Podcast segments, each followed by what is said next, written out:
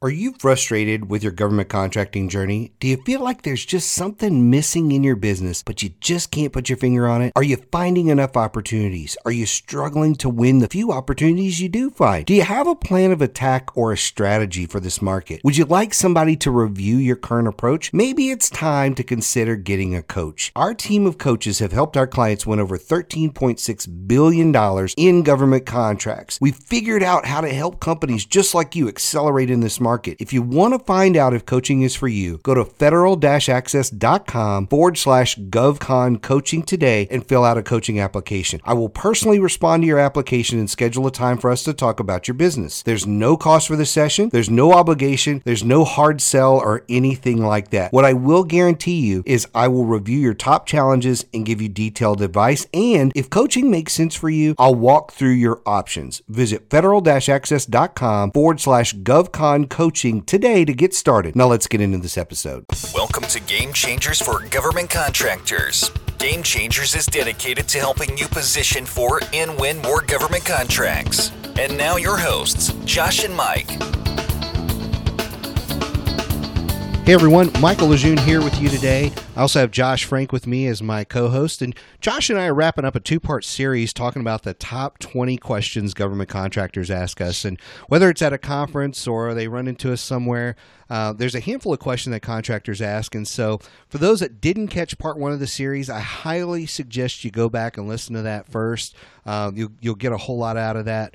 And, um, you know, if you aren't familiar with Josh and I and what we're doing on here, you know this is a q&a type of episode that we've put together. If you don't know who we are uh, i just want you to know that we are both authors and professional speakers. We speak at national conferences all over the country, often as the featured government SME of the conference. Uh, and our clients have won more than $2 billion in government contracts. So we know a few things about how to be successful in this market. We want to pass that information on to you today. And so my hope for you today is just that you'll leave the episode with a list of answers to questions that have really just been kind of burning you up and you just you want to figure those out so uh, anything you want to add to that josh before we get started no, that was a good intro. I'm ready to get started. Good, awesome. Well, we're going to try to keep this one uh, on on target here on time. We went a little over last one, but I thought it was all really really good stuff. But uh, we're going to try to stay on time today. We'll see how we do, and uh, we'll just jump right in. So, you know, one of the questions I get asked all the time is how do I take advantage of my socioeconomic status? Because you know, people they get this status and they think money's just going to rain down from the heavens. Like, I've oh, I got the status now, so I'm going to get all these contracts. And so, yeah, yeah, and, and and when you're talking status, you're talking uh, 8A, woman owned, service disabled, yeah, etc. Yeah, all yeah. that stuff. So, yeah, you know, uh, how do you take advantage of it? Um, by not focusing on it, which sort of goes against uh, what a lot of other people tell you. Um, don't focus on your status with the government. Don't focus on your status with your teaming partners. Uh, you know, most consultants, uh, most small business centers, uh, most contracting officers will be like, "Oh, well, you know, you need to tell us, you know, you know what your status is." Well, you need to look at it from a business perspective because the government doesn't buy because you're woman owned. Okay, they're not going to buy from you because you're woman owned or your 8A or your service disabled or your HUBZone, right? Status is just a, a part of an acquisition strategy. And so once they decide to set aside something for your company, your status doesn't matter. Your status doesn't matter. And so you're either going to either differentiate from the competition and communicate your value uh, of why I should buy from you or you don't.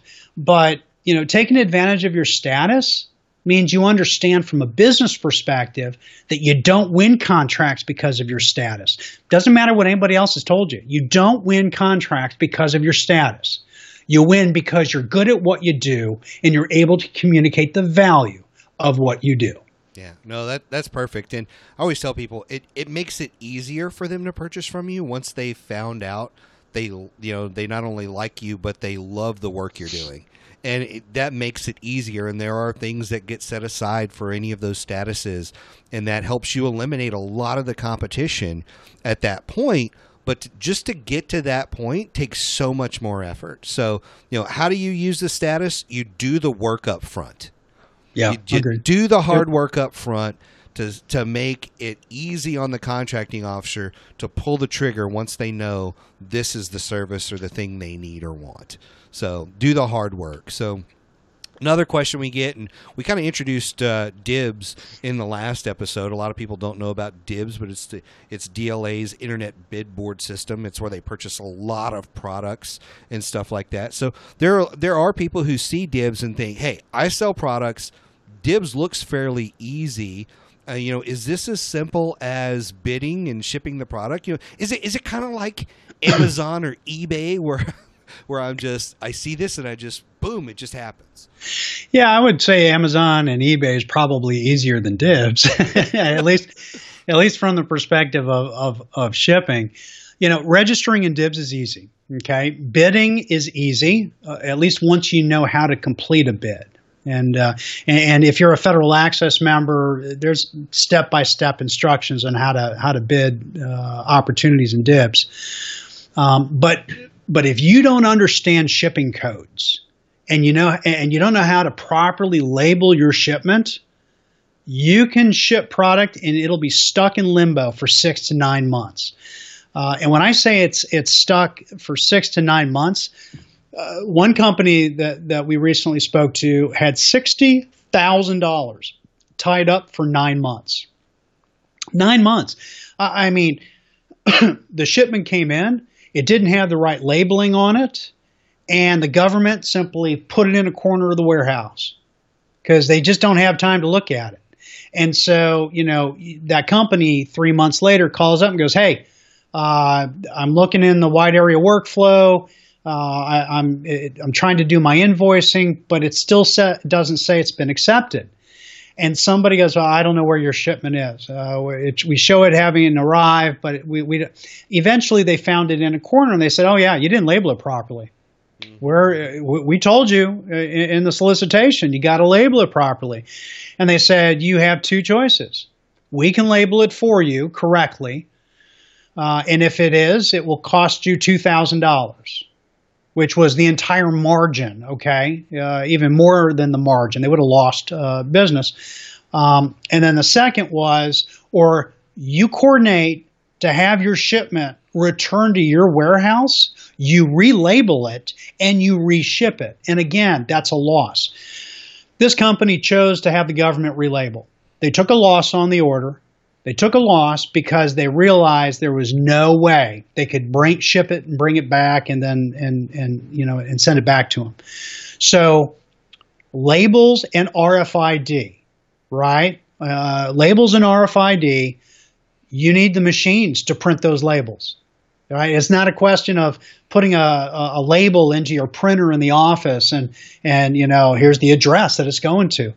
No, you've got to have multiple labels. Sometimes it's for each item, and that means each item has to be in a bag. Uh, but again, you have to understand shipping codes, right? The, the websites that, that help you identify that. And if you ship wrong, you're going to lose money. So the government, again, the government will recommend to fix it. Um, so yeah, DIBBS is easy, but it's going to create total havoc for your company if you don't understand the labeling and the shipping requirements. So, yes, it is easy to bid, but you had best have your shipping system in place before you start bidding. Yeah. You know, really, really good points there. You know, what I tell people is when you look at a government bid, it is not okay, like it is in the commercial world a lot of times. It's not okay to go, I don't understand these six or eight lines, so I'm just going to skip that and not worry about it. you know, like right, I, I, don't right. understand what that code is, or you know, I understand these three pieces, and so that's really the important part: the price and where it's going, and are they going to accept my price? But then you know, they don't understand that you have to pay the shipping. or right. or whatever the code may be that you're talking about. And so if you don't see something on there or you don't understand something, the biggest mistake you can make is just skipping it. Like you have to ask. You yeah, have and, to do and, the research. Yeah, and one alibi on this. if you don't know where to start, uh, if you're a member of Federal Access, we give it all to you. But if you're not a member of FA and you don't want to join for whatever reason, silly reason, I might add, um, and you find a company, a, a colleague at a company that does DIBBS work, and make a trip to their office and ask them, hey, as a favor, would you explain to me how your shipping works? And just educate yourself. Mm-hmm. But but don't make the mistake of shipping with all the wrong labeling and then finding out you're actually going to lose money because the government's going to ding you for it. Yeah, absolutely. And uh, and you just you just can't afford to make those kind of mistakes. And so and the government doesn't appreciate that. Mm, imagine that. They don't appreciate companies that don't know how to use their system and don't read their codes. So Yeah, think, darn government. Think, I'll tell you. Think about that, you know. so uh, another question we get asked all the time is about past performance. People are always curious how they're going to build past performance, what they need to do, and they often have a misperception about what could be past performance that they don't know they already have. So most people will come to us and say we've only been a subcontractor so how do i get past performance? Yeah good question. And, and let me let, us back up. What what if you are brand new? All right again i, I love catering to our smaller uh, uh, clients and members and our, and our smaller uh, business uh, listeners. What if you just started a company and you literally have no contracts to your name? What do you do for past performance? Well, yes, you need to get past performance, and, and subcontracting is a great way to do it. But recognize you can also use your individual experience and expertise from your last company or companies as part of your past performance. This is what a lot of companies do. Mm-hmm. Uh, a lot, especially a lot of uh, entrepreneurs uh, that are starting businesses. They will talk about whether website, cap- capability statement in their proposals. You know, it's not that the company has done this. You know, the senior executives, uh, the senior management of the company uh, recently was on this project and did this and X and Y and Z. So that's number one.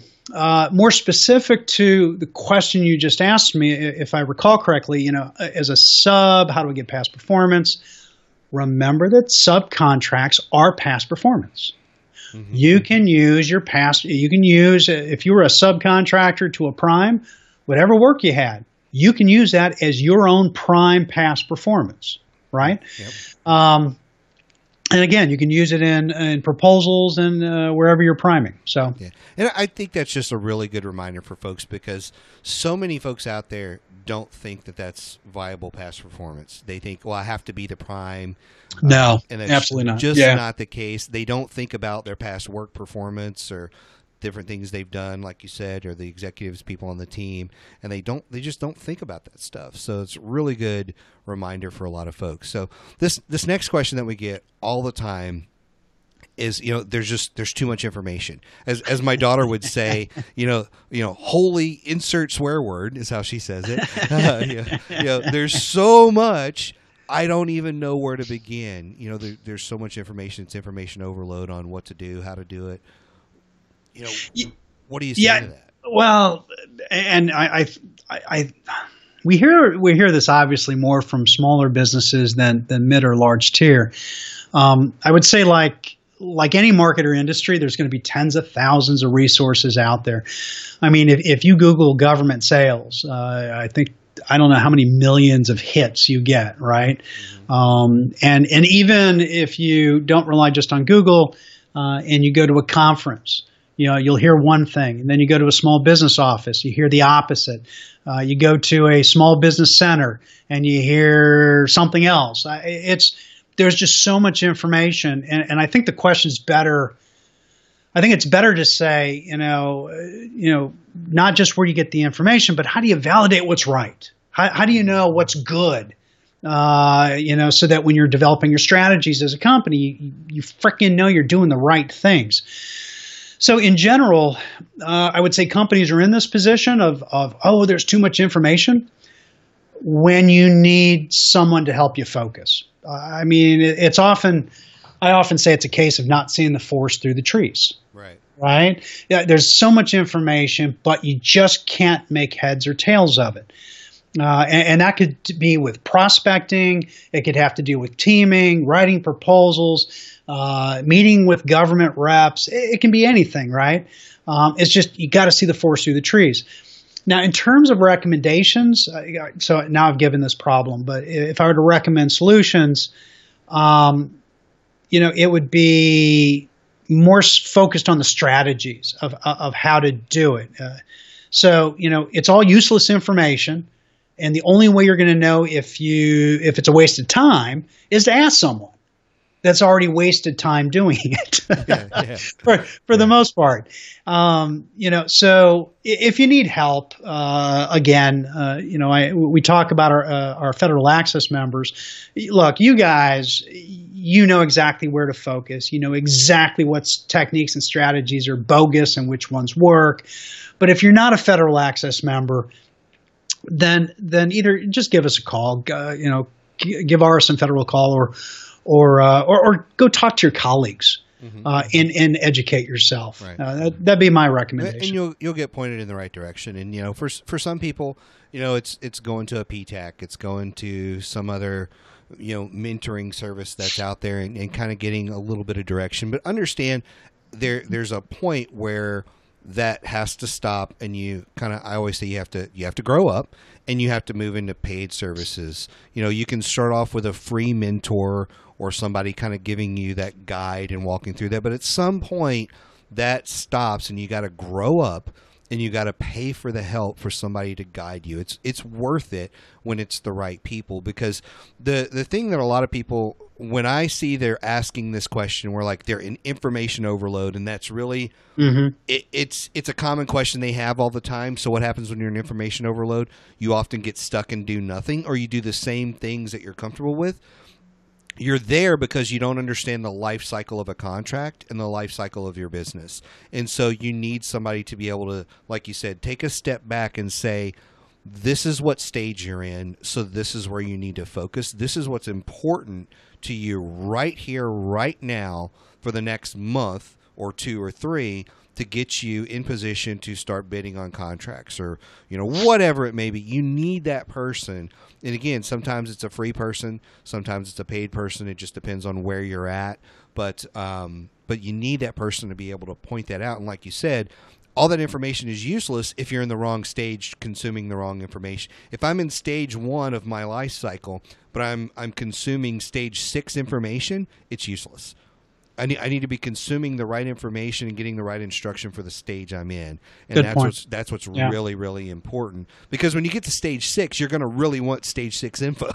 you just you just happen to be in stage one, right? So right. so understand where you are is is a big part of that. So another question we get asked all the time. I think this is probably one of our most popular, and in fact, this these last handful probably wind up being like the most popular questions we get asked. But this one I hear it all the times. Why can't I get primes to call me back? yeah, this comes to, this comes down to business, uh, business acumen, and business maturity. Uh, what's really funny is, and it wasn't planned this way, obviously, but uh, we just had this question again this morning. Uh, one of our FA members uh, said, you know what, it's like crickets. I can't get anybody to call me back. And you know, when we're when we're speaking nationally uh, at, various events, or even in our webinars, or even in our uh, our other resources, we say if you can't get a prime to call you back, it's for one and only one reason: you haven't convinced them that you're going to make them more competitive. That's it. Yeah you, you, you know, you're either going to make them more competitive perceptually or you're not. Uh, because, it, Mike, it's not about you. It's not about you. They don't care about your company. What do they care about? They care about themselves. They care about themselves. They care about making yeah. money, right? Yeah. And so, you know, you know, you're just one more company talking about what you sell. Yeah, and not the absolutely. Yeah, and, and not the so, and it's not the solutions that you provide right? Or, or not the value. And, and, it ends up, most companies are begging, right? Mm-hmm. Begging for work. Um, you know, I would say when you when you talk to a potential teaming partner, uh, you're either going to convince them that you'll make them more competitive or you won't. Again, it doesn't matter how nice they are. It doesn't matter if your best friend works over there. At the end of the day, you're either making them more money or you're not, and that's what they care about. So, I, just a couple of, of thoughts on that. Yeah, no, I, I think, think that's perfect, and I like how you you clarified that because I was I was thinking about it. I'm like, I just want to clarify that when we're talking about primes, if you're again, if you're new to the government, these are these are potential teaming partners. That's who we're talking about here. Is I can't get the prime potential teaming partners to call me back. And so, as you said, mm-hmm. you know, you're not conveying to them how you're going to make them more competitive. So, so why don't we kind of do an offshoot of that one and say, how do you convey to them that you're going to make them more competitive? Uh, yeah, okay, no, fair enough. So, uh, a couple things. One, your past performance, right? Uh, uh, do you have past performance in somewhere in the government where you know that that that company, that prime, that potential teaming partner is trying to to make more work.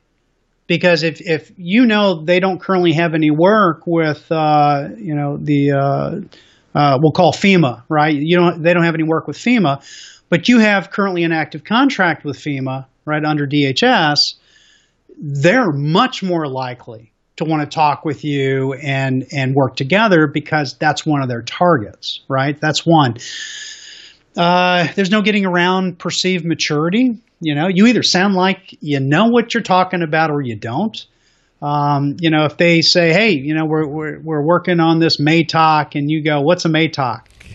Yeah. Well, then you you know it's a multiple award task order contract. But you know, if, if you don't speak the lingo, that's going to be a challenge. Now, for companies that are new to the federal space, if you don't have a business developer, uh, that it comes from government uh, and, and knows governmentese and, and can speak the language, then yeah, you got a learning curve. Um, obviously, there's a lot of educational resources out there to help you, you know, accelerate that. Uh, I keep saying it time and again. Federal access is one of them, but uh, but perceived maturity is obviously an issue. Make sure you're uh, that, which makes the next point make you make it about them. It's not about you, right? It's not about who you are and what you sell and what your socioeconomic status is. It's about them. It's what they need. It's what they're looking for. That means you're asking the right questions so that you know you're filling one of their gaps. Um, you're proactive. You know, that's another point. You're proactive. You're not simply calling when you need something you're actually offering them opportunities. You know, if you're a small business or, or even if you're woman owned, you find a set aside. I don't care if you can do 100% of the work. Offer 10% to, uh, to a company that you're trying to build a relationship with. Um, uh, probably the biggest one, this is the foot stopper, Mike, would be you've spoken to the government about a specific opportunity. You know, most most larger primes uh, everybody's out begging to be on their team. If you're the one that says, hey, by the way, I spoke with the government, I've started collecting intelligence, and I think we can make your team more competitive, they're calling you back tomorrow. Mm-hmm. Hands down, mm-hmm. right? So that that's a, a, pricing. A lot of people would think that I, I, I, would mention pricing, but not from a positive angle. Um, you're, for the most part, pricing is not an issue of why they're not calling you back. Uh, it's all the other pieces. Yeah, no, great, great stuff there, and and and I love, I love how you talk about you know going and doing the work and you know getting that information and going back to them. I, I think that's just so underrated. Here, here's what I see that happens for most people something pops up in FBO, which we've talked about extensively here, if, you know, and that's the first time you saw it. So this is this is already starting off on a bad foot, but that's the first place you saw it as FBO.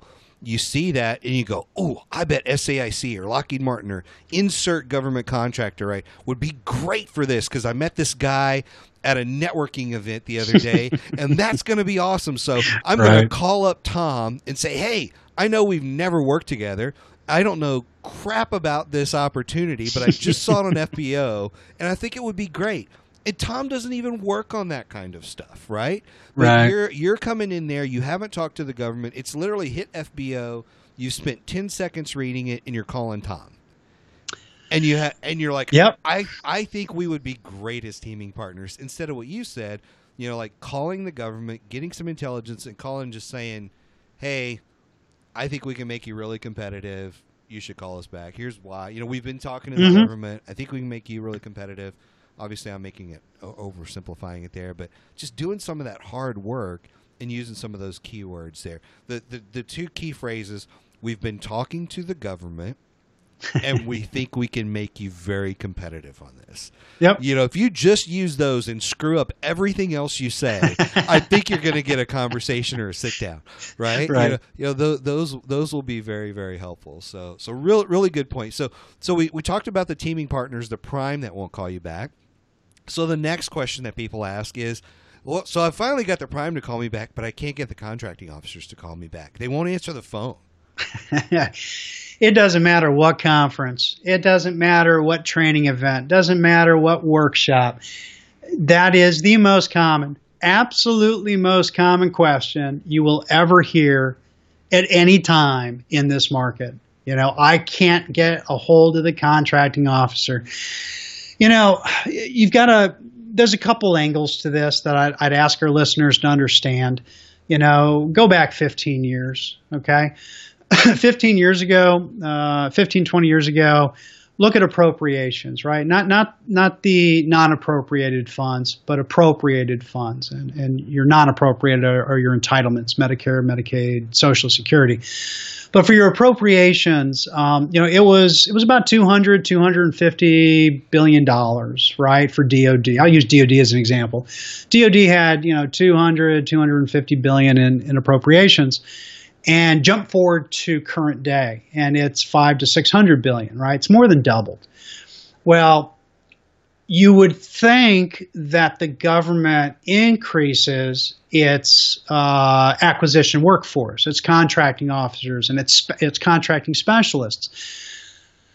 Oh, 20 years ago, 15 years ago, whatever, uh, you had you know about 100,000 contracting professionals, right? Today, you have somewhere around 30,000. So you've increased by more than twofold, right? Uh, the number of appropriated funds uh, and i.e. Uh, acquisitions, yet the contracting workforce has dropped by, my God, over over 66%, almost 70%. So the answer to your question, that's the short answer, uh, the, the long part of the short answer. And the short answer is they're just really busy. Now, there is supposed to be a partnership between government and industry, right? Uh, that that's a completely separate podcast. Um, I, in fact, I'm I'm thinking about writing an article on this, uh, but that has failed. Uh, the relationship uh, that is supposed to be between government and industry has failed. Uh, but back to our sorry, I went off on a tangent on you. Um, so yeah, they're just really busy. There are fears of protest right? Now you know 20 years ago it was not common for most of the mid-tier and large companies to uh, to protest everything under the sun.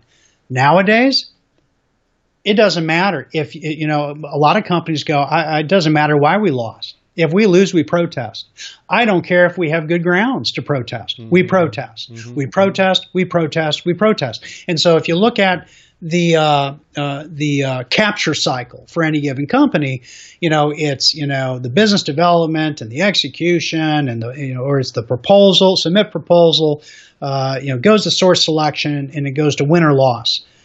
Well, now there's a standard process of oh, it's loss. All right, we need to protest.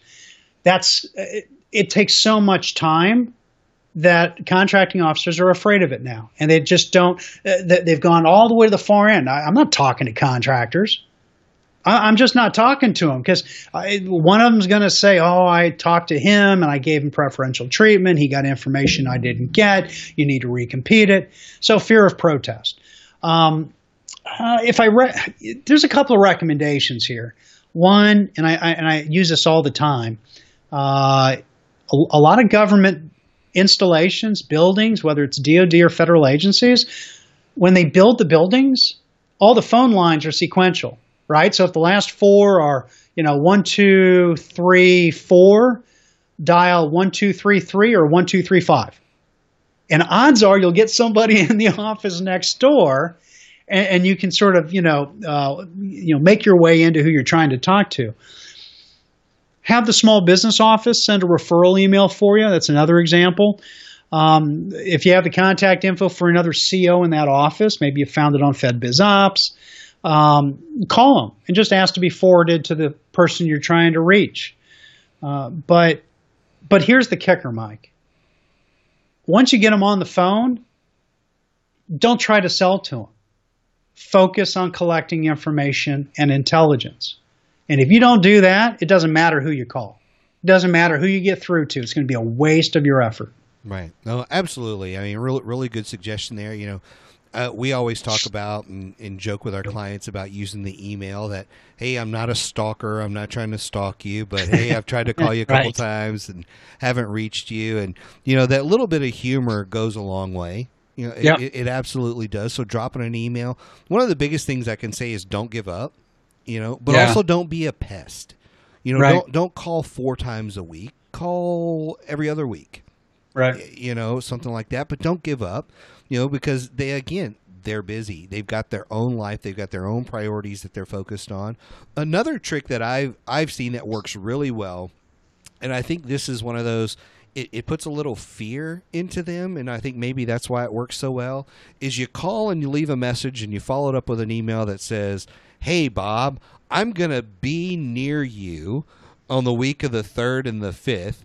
You know, mm-hmm. I'd love yep. to stop by and just shake your hand, look you in the eye, and learn a little bit more about what you're doing. And just the fear that you're going to walk in the door, you know, you know, unannounced like that is enough usually for somebody to call back and say, "Oh, we're not going to be here," or "Hey, that's a really bad week for me," and boom, there's your opportunity to have a quick conversation, like you said, and it's. Uh, always good to say I'm not calling about anything in acquisition. I just want to chat about XYZ or whatever. Maybe you are following up on something, you know, whatever it is. But but just something simple like that, have mixing up your reasons for calling even. You know, if you call about, hey, this is Josh again over at RSM. Hadn't heard from you. I was just leaving you. You know, this is message seventeen. I'm going to call next week with the exact same thing. There's a there's a chance they're going to get annoyed by that. So so having different reasons to call them is a great strategy as well. You know, and the other thing is you know, being clear about what you do. You know, I had a guy, uh, was a brand new FA member, and he just talked to me the other day, and he said, "Everybody puts us in this box. I don't understand how I got in this box, but everybody thinks that I only do uh, databases." For law enforcement to track like drugs and cartels and this weird stuff. And I said, well, why don't you just give me your pitch? Give me your pitch. Tell me what you do.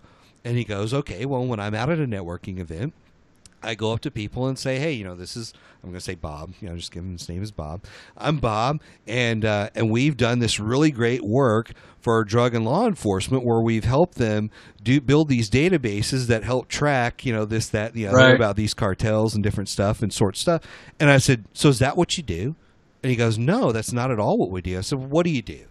Oh, well, we do build databases, but we, we can work with anybody under the sun. We help them solve difficult problems they have with their data.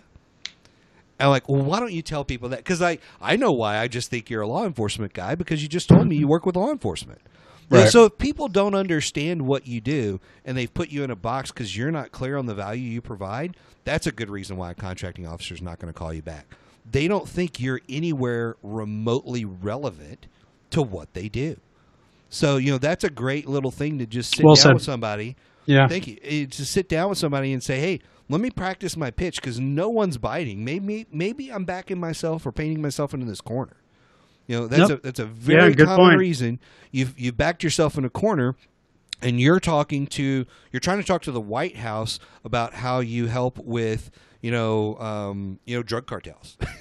you know, right. you're like, I don't know. You're talking to the wrong department. I'm just not going to call them back. You know, it, it, happens. So anyway, I wanted to throw that out there as a good example.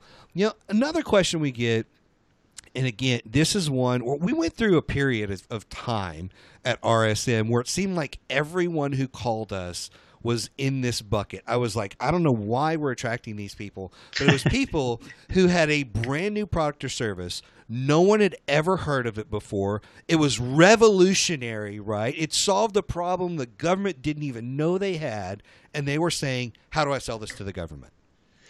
Yeah, most likely you don't. I mean, in, in in a nutshell, most likely you don't. Uh, you know, the the government's very risk adverse. We've said that many times. Uh, you know, and your first of all, your sales cycle. Yeah, you're probably talking 24, 36 months, right? Yep. Uh, it and it, it it really there are a couple exceptions. It really doesn't matter though what it is.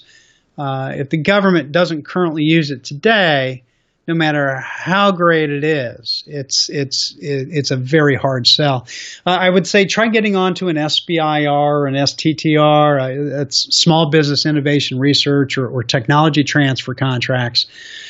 And and uh, you can find out more. You can just Google SBIR and STTR. Um, but that's those programs are like designed for for new products, uh, new cutting edge kinds of stuff. You know, if it's a product uh, and it's sort of similar to other products that, like, let's say DLA sells, uh, you have to do an approval request. There's a process for getting a product approved by uh, by DoD uh, uh, by DLA, and and again, there's uh, it's it's not easy or quick, but but there's a process. bottom line, it's just it's just as difficult, if not more so, to introduce new products to the government, right? And so the uh, the I told you there were a couple exceptions, unless it's a part of national defense, uh, you know, such as cybersecurity, right? Mm-hmm. It's going to be real hard to get a new product or service uh, in the federal space. It's not impossible, but you have to set expectations that your your sales cycle is going to be a couple of years, most likely. Yeah, ab- absolutely. You know, I, I think that's the that's the number one takeaway. It's not impossible. You just have to be able to withstand the two, three, four years it's going to take, and it, it's going to take grassroots support a lot of times. It's going to take, you know, whether it's the war fighter or the end user, whatever you want to call them in that situation, it's going to take them saying, "Wow, we need this," and pushing that up while you're working the top down. it's gonna, it's, it is not easy. Yeah, and, and I'm going to take something you just said, Mike. Uh, gra- you, you used the word grassroots. Um, now, uh, there are a lot of folks in government, uh, and, and, we do have folks in government that, that listen to Game Changers uh, just to better understand the contractor side. Uh, there is another recommendation, which is you can pull a congressional. You know, you can get with your senator, your congressman, and go, "Hey, look, I this product can."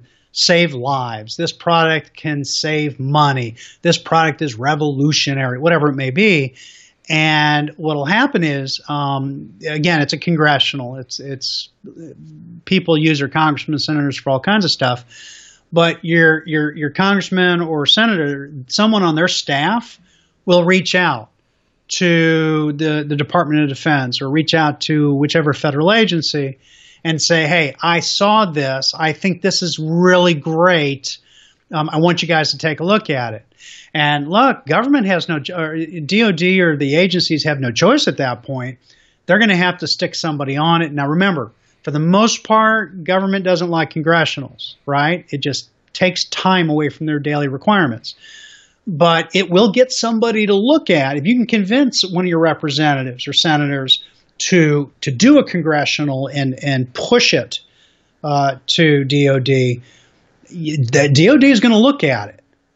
But your product better really provide the value. There, it's that word again, value. Mm-hmm. You got to know the value. Don't tell me what your new product or service does. What value does it provide? You're not going to convince your uh, your representatives to to push it for you without the value. And DoD will without value, they'll look at it, they'll go back to the senator or congressman and go, hey, uh, yeah, we looked at it, uh, we have no need right now.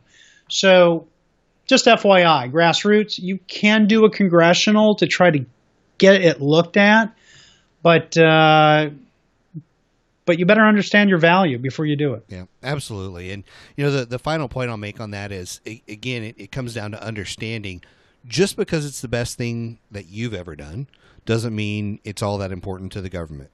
I, I, I know, I know it's probably your baby.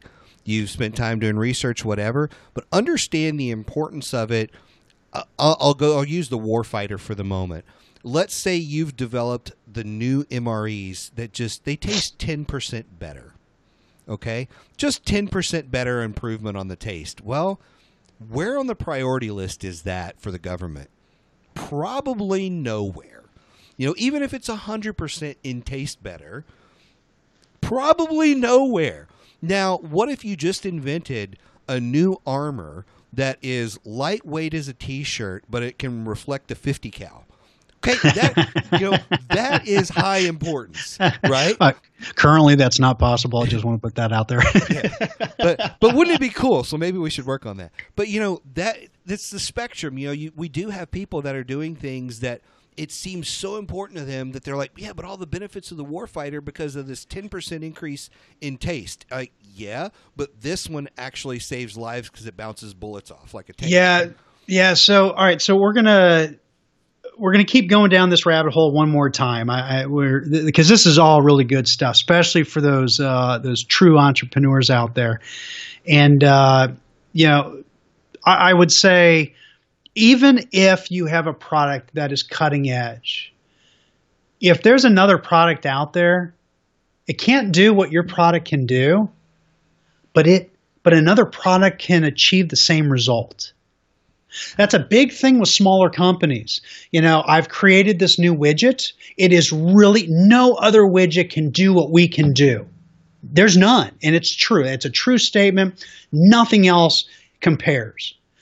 But if this other co- uh, company has a product that is similar but doesn't do the same stuff, but the government, the client, the user gets the exact same results, the government's never going to buy what you sell.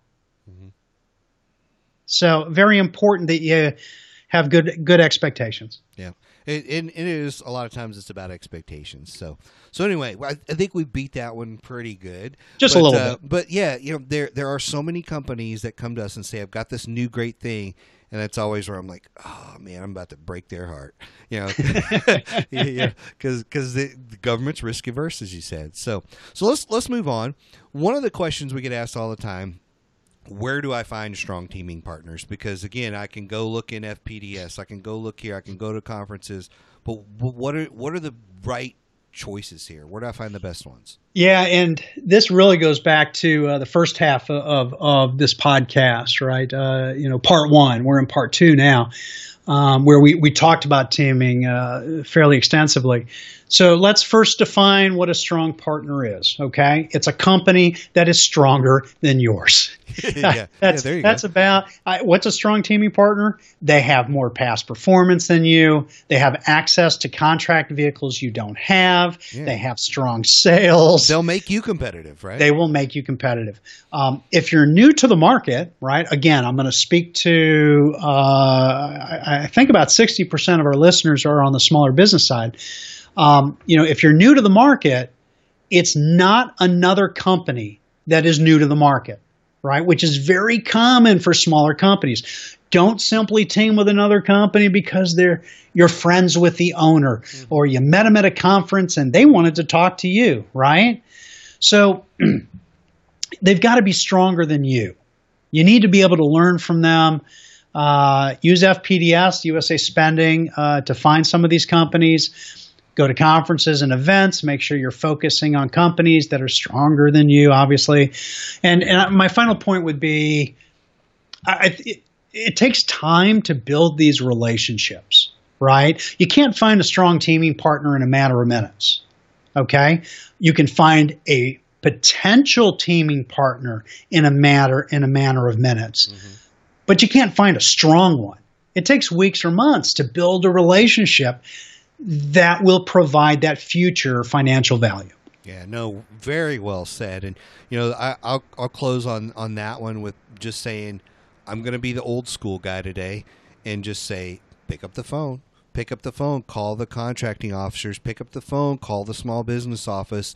hey, who do you know that would make a good teaming partner? Who who does this or that? You know, look at the skills that that you don't have that would really make you competitive and look for those people because a lot of those folks will just tell you, "Hey, we really like working with these two, three companies. We really love working with them." You know, like you said, even in FPDS, you'll be able to see, "Wow, they must really like working with these five companies because that's they buy a lot from them." So, odds are they're going to make you competitive. You know, Mhm. now the thing is, if they buy a lot from those companies because they like those companies and they trust those companies, you're going to have to convince them that you're going to make them even more competitive because they're already getting business. You know, That's so, right. th- so the thing is, how can you make them competitive with other companies and other agencies so they pull you back in and do work here? But but anyway, really good stuff on that one. Here's another question we get asked a lot. I've been bidding, but I'm losing to bids with prices I can't match or get from the manufacturer. You know, it's it's pricing based losing here. Yeah, and you know this came up uh, for for all of our listeners that are are veteran owned or service disabled veteran owned that attended the National Veteran Small Business Engagement, right, the big veterans conference uh, this past fall. Uh, Tom Leney, who was uh, who's the uh, you know director of small business for the VA, you know he had a, a session. Uh, it, it was an open panel, and there were several companies that were standing up and talking about how unfair it was that you know they just couldn't their pricing wasn't competitive. And there were a lot of people in the audience that were looking at those companies thinking that's not our problem. That's your problem. Okay? Right. uh, there's nothing the government can do about you not getting good pricing from your manufacturers.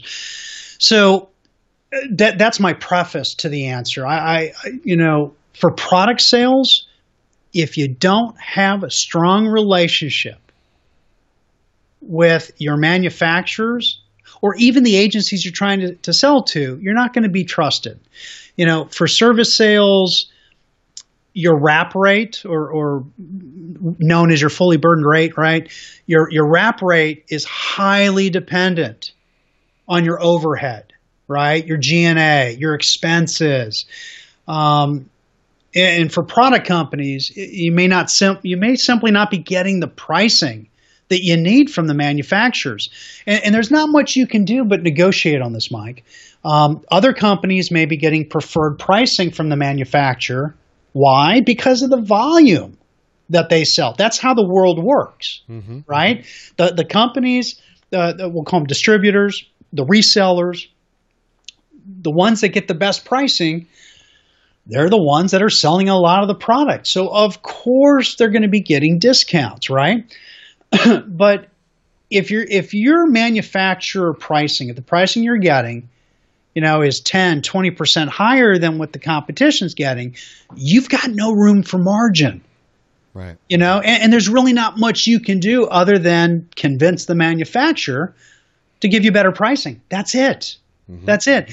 Uh, back on the service side, as I mentioned before, you need to look at your direct and indirect and fixed and variable costs. Because if you're not running lean as a company, then your pricing is higher than the competition. And even if you bring your pricing down, you know your margins are going to be so slim, if, if non existent, in order to compete with other companies. And so you've got to really.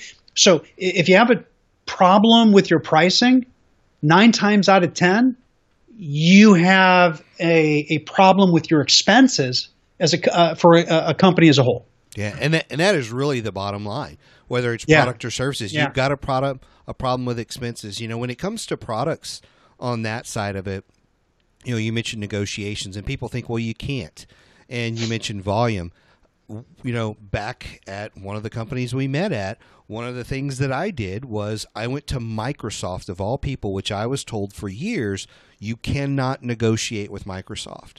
And I told Microsoft, hey, we've been doing X number of millions of dollars, but this year, here's my forecast. Next year, here's my forecast. Can I get a reduction in this if we hit our targets? And they were like, we'll do you one better. We believe you're going to hit your targets. So the moment you cross last year's revenue, we're going to drop the price. And it wound up being 80%. an 80% discount in our cost because we guaranteed them a huge volume the next year's moving forward. You know, this is again, it's Microsoft. It's a company that people would say never negotiates, and we negotiated with Microsoft for a huge discount. On the service side, I see this happen a lot of times where people go in and they give the absolute bare bones price on year one to win the contract, but when when the compete comes up, they haven't factored in you know, again, service, so there's staff involved. They haven't factored in raises. They haven't factored in bonuses. They haven't factored in what's going to happen. And they go to do the math and they go, oh, we're, we're going to have to jack up our rates a lot because we haven't factored that in. We only factored in year one in the way we were going to do this. And so, what do you have to do at that point? You either have to bid with a new employee that they don't know and don't like, or you have to jack up your rates because you haven't thought through your process. Again, it goes to expenses, but it goes through thinking through your process of how you're going to step through on a three year, five year term to, to get your rates where they need to be because again you're just not wrapping or you're not putting that into your business process. You know mm-hmm. we, have got to we've got to think about the growth. And yes it's smarter to not win that contract than to lose money on it you know? Mm-hmm. so so thinking through those things. So but like you said it all boils down to where your where are your expenses? Where are they out of whack? So so let's wrap up with this final question here which i know i've said this and every time I see one of our questions, I'm like, this has got to be the most popular question. It, they're they're all really really close.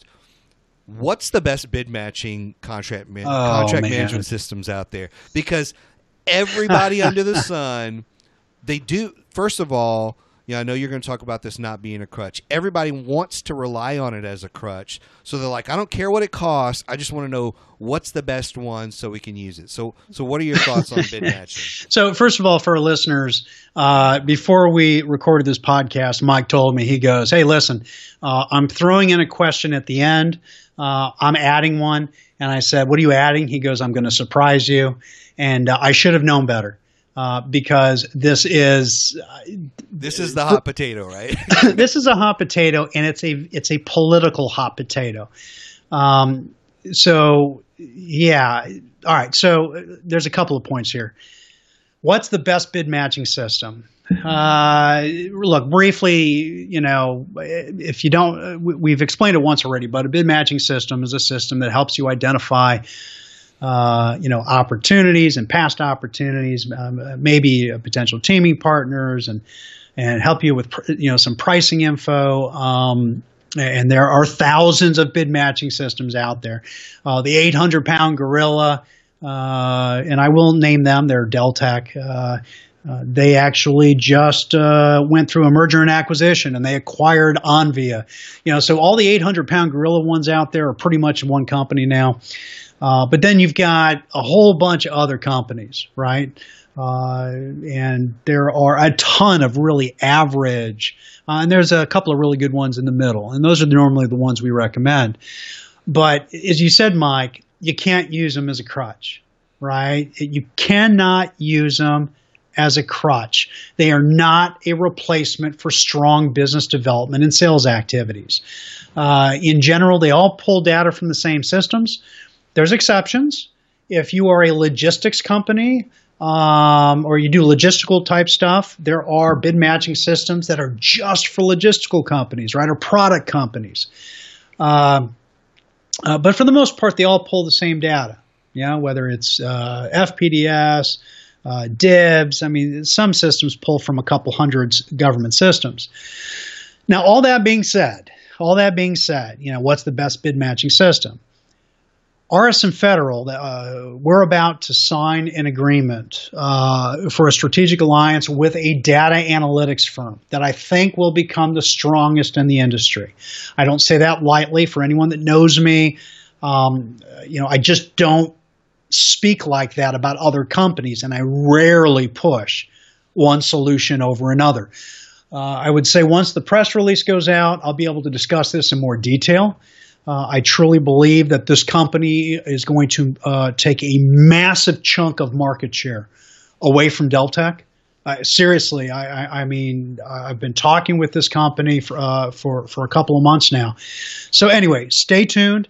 Uh, and if any of our listeners want to know the name of this company and its solution before a press release, before we actually go to market with this with this alliance, uh, just give us a call. Uh, I don't have a problem telling people on the phone. I'm just not going to go public with it in a in a venue like this until uh, both companies have, have gone to press. Yeah, and and like I said, you know, there there's so many out there. The the one thing that I usually say to people is the reason there's so many is because this is the easy part. Find finding the information right. and sorting the data is is the easy part. Figuring out how to actually win the contract that's the difficult part. That's why there aren't that many yeah. solutions that do that. Um, i would say there's there's none out there except for federal access that, that really show you how to do that stuff. Uh, but even then you know you still you still need to be able to ask questions to people and and sort through some of this stuff. Yeah but it, uh, yeah and let, let me let me tag on top of that. And again you hit probably one of the most important points if if if if you use a bid matching system, right? Uh, you, you you may have a free one from the PTAC, you may pay for one from some other company. Those systems are like one percent of your time, right? So if you look at what you do in a given week, and hundred percent of your time is focused on doing all these pieces, one percent, and that's it, should be your bid matching system, because as you said, all those activities you know, capture activities and sales activities and marketing and teaming, what have you. That's where your time should be focused. Point two, to close up on my side, um, I agree with you. There are no bid matching systems out there that truly help you sell to the government. They are business intelligence and information systems. Federal Access is not one of those systems. Federal Access is that other 99% of once you've identified an opportunity in a bid matching system, how do you engage it and how do you win it? Mm-hmm. That's federal access. So I just want to make sure, since we were talking FA and bid matching in the same yeah, same sentence, that. Yep. that we don't confuse. Yeah. Yeah. And you know, it, it really some people would say just from even listening to that segment that we're against bid matching systems, and that's no. not the case at all. It, it's it's one of those things where put it in context of, of where you when and where you should be using it. Use it for the purpose you should be using it, and you know get the solutions that's right for your company. And I think if you've got questions about that, shoot us an email. Say, hey, I'm looking at these two systems. What do you think?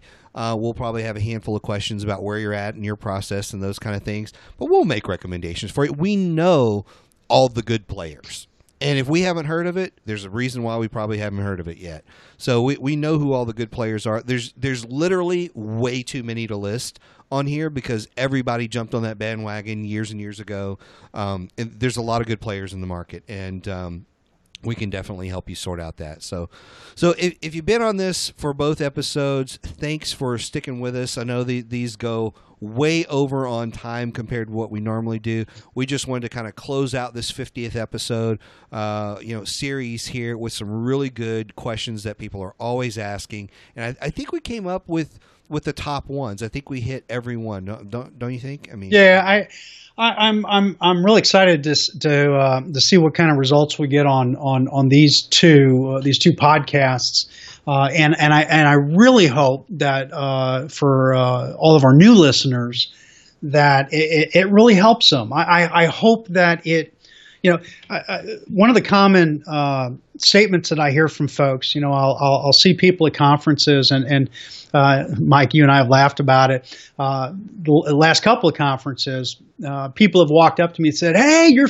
you're that famous guy that we see in all the videos, and or we hear on on Game Changers," and I learned this and I learned that, and and you kept me from making this big mistake. And so I really hope that these two podcasts, for the newer companies that are just listening in uh, and maybe just starting in the federal space, and even those companies that have been in the market for over a decade that are making some of these mistakes, hopefully this will help them move forward. So yeah, I'm I'm real excited about these these uh, these two episodes. Yeah, well, well said. You know, I mean that that's really why we started Game Changers was to help people get just even a couple of really good what we call game changing pieces of advice that would help you stop making mistakes and help you start doing the right thing. So, right. so, so that's that's what we really hope you you get out of these, and I think they're just packed with stuff. That's why they're they're almost an hour each one. So, I, I also want to take a minute to thank our listeners for joining us today on this episode. As always,